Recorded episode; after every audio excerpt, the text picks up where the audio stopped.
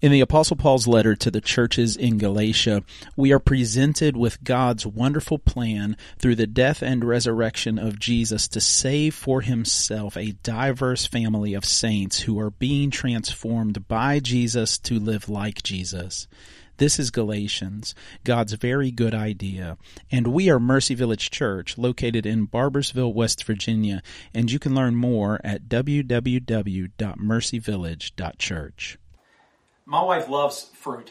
Uh, she always has ever since I first met her, and so uh, that made her love Uganda uh, even more because Uganda is a place that has some of the best fruit, really, uh, that I've ever had. It's a tropical climate, and so uh, it's 72 to or 78 to 82 degrees year round. Just absolutely beautiful place on the equator. Um, and they have fruit like passion fruit, and then they have these tiny little sweet bananas, and they have these avocados that are as big as your head, and this thing called a jackfruit that my wife and my daughter both find to be extraordinarily delicious. But the, the fruit, the lusciousness of the fruit, testifies to the climate that Uganda exists in. The fruit says something about Uganda. Well, same is true for us. Uh, the fruit of our lives, or the lack thereof, says something about who we are. And Galatians chapter 5 is, is all about that. Last week we saw the works of the flesh are evidence that we are living according to the flesh. And this week Paul moves into evidences that we are walking in step with the Spirit. These are the fruit of the Spirit. What we'll see today is that the Holy Spirit in our lives is seen He's made manifest in the growth of certain things and in the death of certain things as we walk in rhythm with Him in the unforced rhythms of grace. Father, today, what we know not, please teach us. What we are not, please make us. And what we have not, please give us. In the name of Jesus, we pray. Amen. Paul starts out with the word but. I like buts, and I cannot lie. And that's a joke that would have gone better in person, I'm sure. Uh, it's a contrast word. It signifies that there's something that came before that what is about to be stated contrasts with. That's obvious, especially in this passage, because he just listed, of course, the works of the flesh. In contrast to that, the complete other side of the coin, darkness versus light are the, the fruit of the Spirit stands in contrast to the works of the flesh. The fruit of the Spirit, the evidence of the Spirit, the, the um, receipts for the fact that you're walking in step with the Spirit, the evidence that you're living in the true freedom that is yours in Christ, this is it. The fruit of the Spirit is love, joy, peace, patience, kindness, goodness, faithfulness, gentleness, self control. Against such things there is no law. Quite a list. He starts with love. The word here in Greek is agape. Paul uses three different Greek words. The Greeks used even more words to describe love. Paul uses three primarily, and this one is agape relational, covenantal, unconditional love. The love described in 1 Corinthians chapter 13, if you're familiar with that passage. A few verses ago, Paul talked about faith working itself out through love in our lives. That, that love, as it spills out, it spills out in the following things. Joy is the next one. One of the things that spills out of that agape love that is ours from God through Christ by the Holy Spirit, one of the ways that that pours out is joy. This is a steady thing, joy is. Not some like uh, giddy, rah rah, happy thing, although it does include, certainly includes happiness. But this word for joy is not too high, it's not too low, it's, it's constant and content. Constant contentedness. That's what he's speaking of. During any circumstances, constantly contented I struggle with this. You could ask my wife.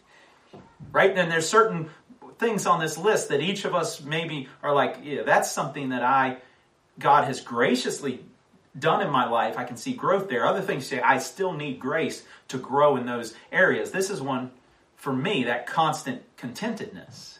When things, right, right, like even when the, the COVID positive test came back for my daughter, and I started thinking about all the things that I was going to miss, my contentment faded away. And my, my wife sat on the other side of the car as we were driving to get to get tested. And as I was thinking of all the things that were going to fly out the window, she prayed that we would have contentedness and rest in the sovereignty of God. So she was the pastor, not me. Hopefully you hear all that noise below us, right? That's my kids down there. It wouldn't it wouldn't feel right if there wasn't noise uh, in my house too while I was while I'm preaching.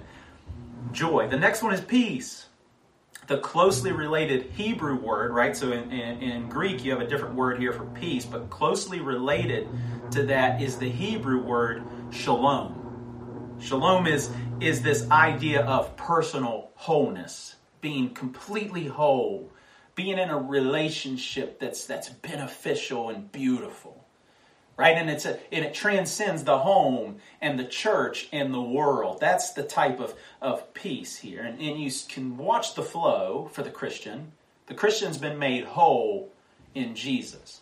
We were once broken, sinful, imperfect, and we've been made righteous and whole by the finished work of, of Jesus on the cross. And relationally, we've been brought into a relationship with God. We've been reconciled to Him through Jesus. And so now, what the Christian does, right, who is walking in step with the Spirit, is that same peace, that being made whole in Jesus, and that relational beauty that is ours with God because of, of Jesus. We go and live that out in the world. That's the idea of peace. We used to have this magnet too that speaks to another part of this word, uh, this word for peace. Uh, this magnet said peace. It does not mean to be in a place where there is no noise or trouble or hard work. It means to be in the midst of these things and still be calm in your heart. So there's an idea here that that wholeness and that relational beauty that we live out, that we receive from Jesus and live out to others, it comes in the midst of any circumstance as we stay calm in our hearts. The next word is patience. Now, this is another one that I need work on. I'm, I'm, not a very patient person. This word has to do with, uh, in particular, with the context of persecution and, and, provocation, which it should, right? Because somebody can call themselves patient, patient, but until they've been tested, are they really patient, right? When things get hard, when things get difficult, that's when you see if somebody is really patient in the midst of persecution or circumstances and situations that provoke towards anger or discontentment. The idea is that even in the midst of those circumstances, situations, things that come against us, remaining steadfast in the midst of that, suffering long. Kindness. Literally, the word kindness means to be in a constant readiness to help this is that person who's always ready, right? Say, how can I help with this? How can, right? There's people that we have in our uh, life like this. They're just always ready to help. And that is the Holy Spirit at work. That is that kindness that comes through the Spirit. Goodness is, is a willingness to be generous, not just with stuff, but also with self, with the time that we have, with the talents that we have, and with the treasures that we have. That's goodness is, is a readiness to be generous. Kindness, a readiness to help. Goodness, a readiness to be generous. Faithfulness. This is reliability, loyalty, dependability. People who say they're going to do something and then follow through and actually do it. That's faithfulness. It's, it's a trustworthiness, Philip Ryken says, that comes from trusting in God that our trust in God and in His promises begins to manifest itself in us being people who are also trustworthy in the way that we live. That's faithfulness. Gentleness, I, I love this word. It has to do with cons- considerateness and conscientiousness. that we're people who are mindful of, of how our actions will impact the lives of other people. But it's at the same time not weakness or passivity, it's strength that's under control. Gentle people are not weak people. Gentle people are people who are under control. They're not prone to outburst or, or anger. They're not pushovers, but yet they're sweet in their spirit. They're not self loathing, but they're humble in their posture. They're not passive people, but they're mild mannered in the way that they approach things. They're certainly not weak people, but their hearts are tender towards others. This is the very heart of Jesus, by the way, gentle and lowly in heart, we're told in Matthew. And then the last one is self control. This is temperance and moderation. The ability to, to do something at the right amount and not too much. To do something in the right way and not outside of those boundaries. Things like sexual ethic, things like drinking and eating in particular, not indulging in those things too much or indulging in them in inappropriate ways. That's self control.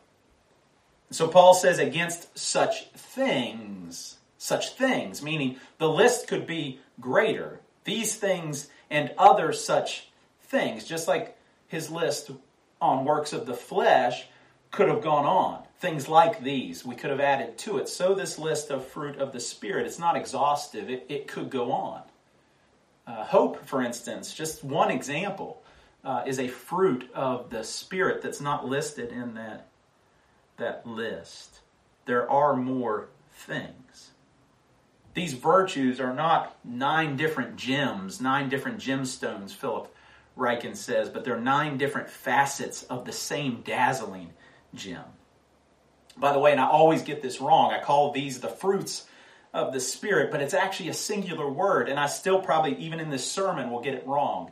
The word is singular, fruit of the Spirit. It is one dazzling gem. We, the people of God, are being transformed into the fruit singular, a dazzling display of the Holy Spirit's work inside of us. And all of these things listed and more are just facets of that same beautiful gem. That's beautiful. That's the fruit of the Spirit. Our lives become the fruit of the Spirit, and against such things there is no law.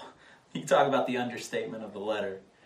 Uh, remember earlier, Paul said the law is summed up in one word love the Lord your God with all your heart, soul, mind, and strength, and love your neighbor as you love yourself. That's what fulfills the law. So not only are the fruit of the Spirit, there's no laws against them, they're actually the fulfillment of the law. Because what does it look like to love God and love neighbor? It looks like this. It looks like this list habits of the soul that spill out, producing fruit of love filled obedience. That's the fruit of the Spirit. Notice what's not on the list, though. Social media likes, they don't make it onto the list. Winning doesn't make it onto the list. Proving yourself, and on and on we could go with all the things that aren't on the list. Things that the world might value, but they're not valued in the kingdom because they're not the fruit of the Spirit. Instead, they're the works of the flesh, unless you already forget. In verse 24, he says, And those who belong to Christ Jesus have crucified the flesh and its passions and desires. We are called to crucify the flesh. And, and crucifixion, by the way, is a, is a long and brutal process. And that says something, this verse says something about what it means to be victorious over sin. It's not like that. It's not the snap of a finger and, and we're past it and, and we, we trust Christ and then we're just perfect people. No. It's a long, drawn out process for all of our lives, the brutal process of crucifying our sinful desires, of learning to say, These are the desires of my flesh, and I will starve them and snuff them out and deny them and push back against them and get accountability to fight against them. And these are the desires of the Holy Spirit. And the desires of the Holy Spirit I will embrace. That's the idea of crucifying the flesh with its passions and desires. We read that list of passions and desires last week and, other things like it. These are the things that should be crucified. And he adds a few more to them in verse 26, which is the final verse of the chapter. We'll come back to verse 25 in a second. He says also, Let us not become conceited, provoking one another, envying one another. He says, Another work of the flesh you must be crucifying is pride. And pride tends to be seen in our culture as people who gloat and speak highly of themselves, but pride here, spiritual pride here, conceitedness, is just always thinking about yourself. You might think less of yourself, like think of yourself as inferior. You might think of yourself as superior. Both are spiritual pride. You're just consumed with yourself. And spiritual pride destroys fellowship within the body of Christ. It does it in two ways. If you think too highly of yourself, you're cocky, you're arrogant, then you'll provoke others by making them feel small. But if you think of yourself as inferior, you look down on yourself, you self-loathing, then you'll begin to envy others and resent others. And that's why C.S. Lewis says humility is not thinking less of yourself, it's thinking of yourself less. It's, it's, it's actually considering yourself less and less frequently. Tim Keller calls it self forgetfulness. That we become so consumed with walking in step with the Spirit that we forget our own, our desires, our dreams, our wishes for life become so in tune with Jesus's that we die to self and we live to Christ. Paul calls this crucifying the flesh. In the old days, it would be called mortification. John Owen, the Puritan, said, Be killing sin, or it will be killing you. We must mortify, put to death our sinful desires. Again, always aware, becoming self aware of the things that we desire and the things that we, uh, habits that we have that are from the flesh and which ones are from the Spirit. And rejecting those that come from the flesh. There's another side to that word mortification, though, and that's vivification. That's the opposite. It's bringing life, bringing to life, stirring to life our affections for the things of God. And that's what we look at in the very last verse. Verse 25. Paul says, If we live by the Spirit, let us walk by the Spirit. Two parts there living by the Spirit and walking by the Spirit. Living by the Spirit is the work of the Spirit. He gives life. We have life by the Spirit. Walking by the Spirit is something that we are called to do. We'll take them in reverse order. Paul says, keep in step with the Spirit. Think of soldiers, right? Left, left, left, right, left, right, left, left, left, right, left. That idea of walking in, rhythmically in step with someone else. That our walking rhythms look like the movement of the Holy Spirit. This is the great synchronization of the Christian life with Christ's likeness and the Spirit's leadership. And this is the life that you were meant for. This is the life that I was meant for. But it will require work of us. There must be spiritual habits, spiritual disciplines that we employ. And so there is work in walking in step with the Spirit. But if you go back to the first half of the verse, you see who carries the lion's share of the work. It's not us. Is there work to be done? Yes.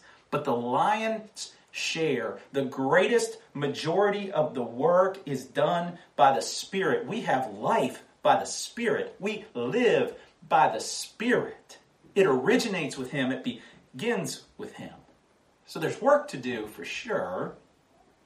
But here's the thing about fruit as opposed to works. You can plant seeds and you can nurture things and you can put some work in, but you cannot create fruit. You can't do it. It has to be created by another. It's produced, and, and terms of the fruit of the Spirit, it's produced in us. The Holy Spirit does the work of producing it and creating it. God does the work. He gives his people patience and self control. Jesus gives to his children, he says in his upper room discourse, love and peace and joy. These are things that he gives. It is the Holy Spirit, it is God, the triune God, and the Holy Spirit in particular here in chapter 5 that gives us life. The Spirit does the work. Yes, we do work, walking in step, but the Spirit does the work that should be comforting. And it's even more comforting when you understand that the Spirit is a gift, not a prize.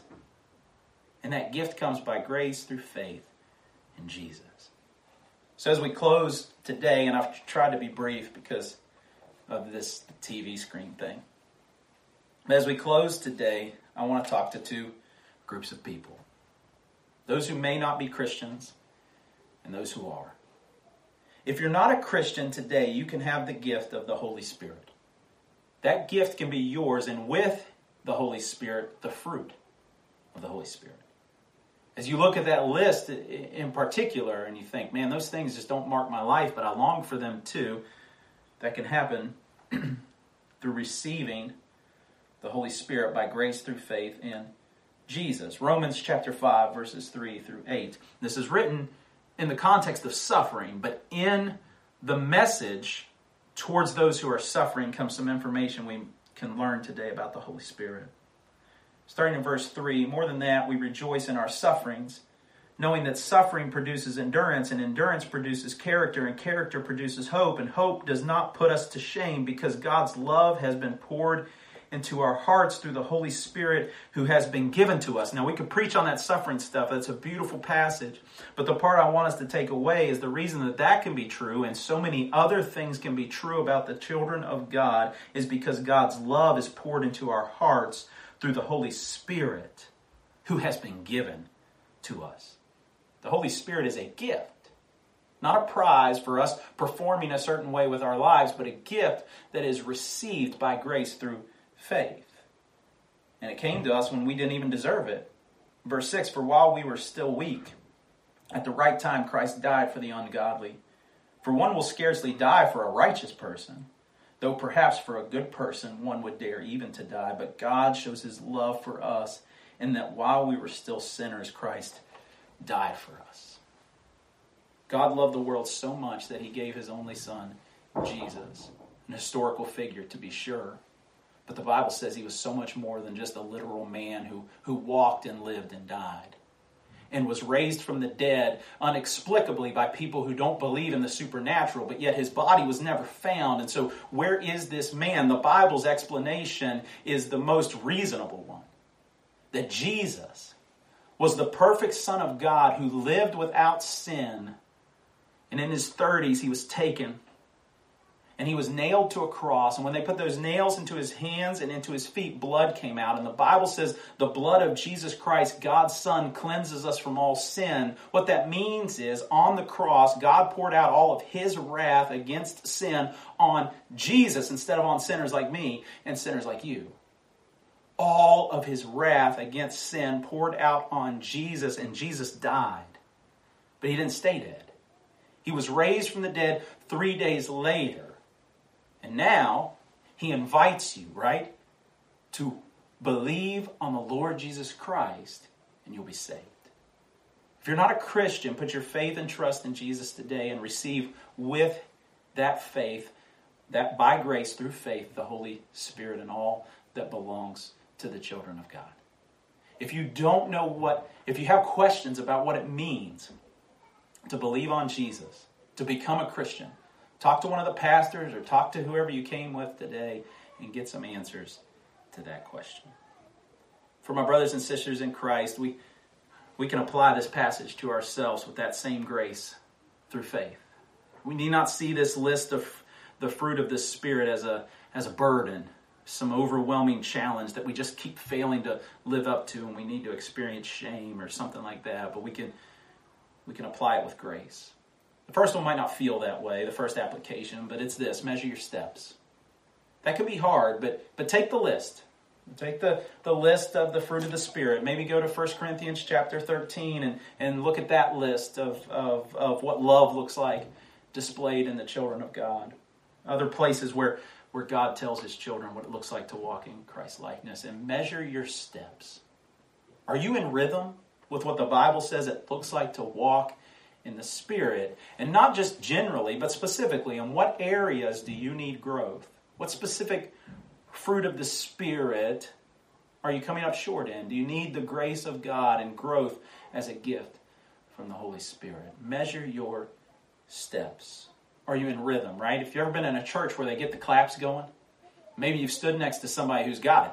They're on rhythm, they're on beat. But maybe you've stood next to somebody who who doesn't, right? Are you in rhythm with the Spirit? Measure your steps. Number two, right, as you realize, hey, there's places I'm coming up short, and all of us will realize that. Yoke up with Jesus. Yoke up with your big brother Jesus. Walk with him and learn from him, for his yoke is easy and his burden is light. A yoke put on oxen would go on the shoulders of two oxen. But imagine if one of the oxen was ripped like Godzilla, right? That would be the one who ended up doing most of the work. The other oxen would probably walk along, but giant steroid ox, right? He'd be the one doing the work primarily. That's the picture. Yoke up with Jesus. His yoke is easy, his burden is light because Jesus has finished the work. It is finished upon the cross. And so yoke up with him, walk with him. He is gentle and lowly in heart, and you will find rest for your souls. One of our core values is we are invited by Jesus and we will abide with him communally. So we do this together, communally, as the people of God. We, we walk into that invitation of Jesus to abide with him, to take his yoke and live with him. Lastly, set your sails for the sailors, setting the sails is work, okay? Like if you're on a boat and you have to raise the sails or whatever those things are, that's that's hard work. And sometimes the sailor might feel like doing that work and sometimes the sailor might not, but when the sails are set and you're gliding across the ocean with the sun on your face and the wind against your skin, that can be a transcendent feeling. So it is in our walk and step with the Spirit, spiritual disciplines are hard work. Sometimes they're uh, a joy to our hearts, and sometimes we just grit them out. Sometimes we don't want to read our Bibles. Sometimes we don't want to pray. Sometimes we don't want to go to community groups. Sometimes we don't want to uh, practice fasting or, or evangelism or whatever it might be. Sometimes we do desire those things. But when the sails are set through that, those spiritual disciplines, and the Holy Spirit takes control of our lives and we find ourselves walking in rhythm, walking in step with the Holy Spirit, then we know in those moments that this is how we're supposed to live. So set your sails. God will give you the strength and the power to set your sails, commit yourself to spiritual habits in your life, to set the sails for the wind of the Spirit so that that fruit might be made manifest in us as we walk in the unforced rhythms of grace that belong to us by the it is finished of our Savior, Jesus. The Holy Spirit in our lives is, is seen in the growth of certain things and also in the death of certain things. As we walk in the unforced rhythms of grace, might we be people who walk in the unforced rhythms of grace yoked up with our big brother Jesus, setting our sails for the work of the Holy Spirit, and being uh, marked more and more with each passing day by the fruit of the Spirit. Father, might we be people whose lives are marked by the fruit of the Spirit. Make that so for us. By your good grace. In the name of Jesus we pray. Thanks for listening. You can subscribe to this feed wherever you listen to podcasts. We exist to experience and embody redemption and renewal in Christ alone and we'd love for you to experience what God is doing as Jesus builds Mercy Village Church. Connect with us online at www.mercyvillage.church.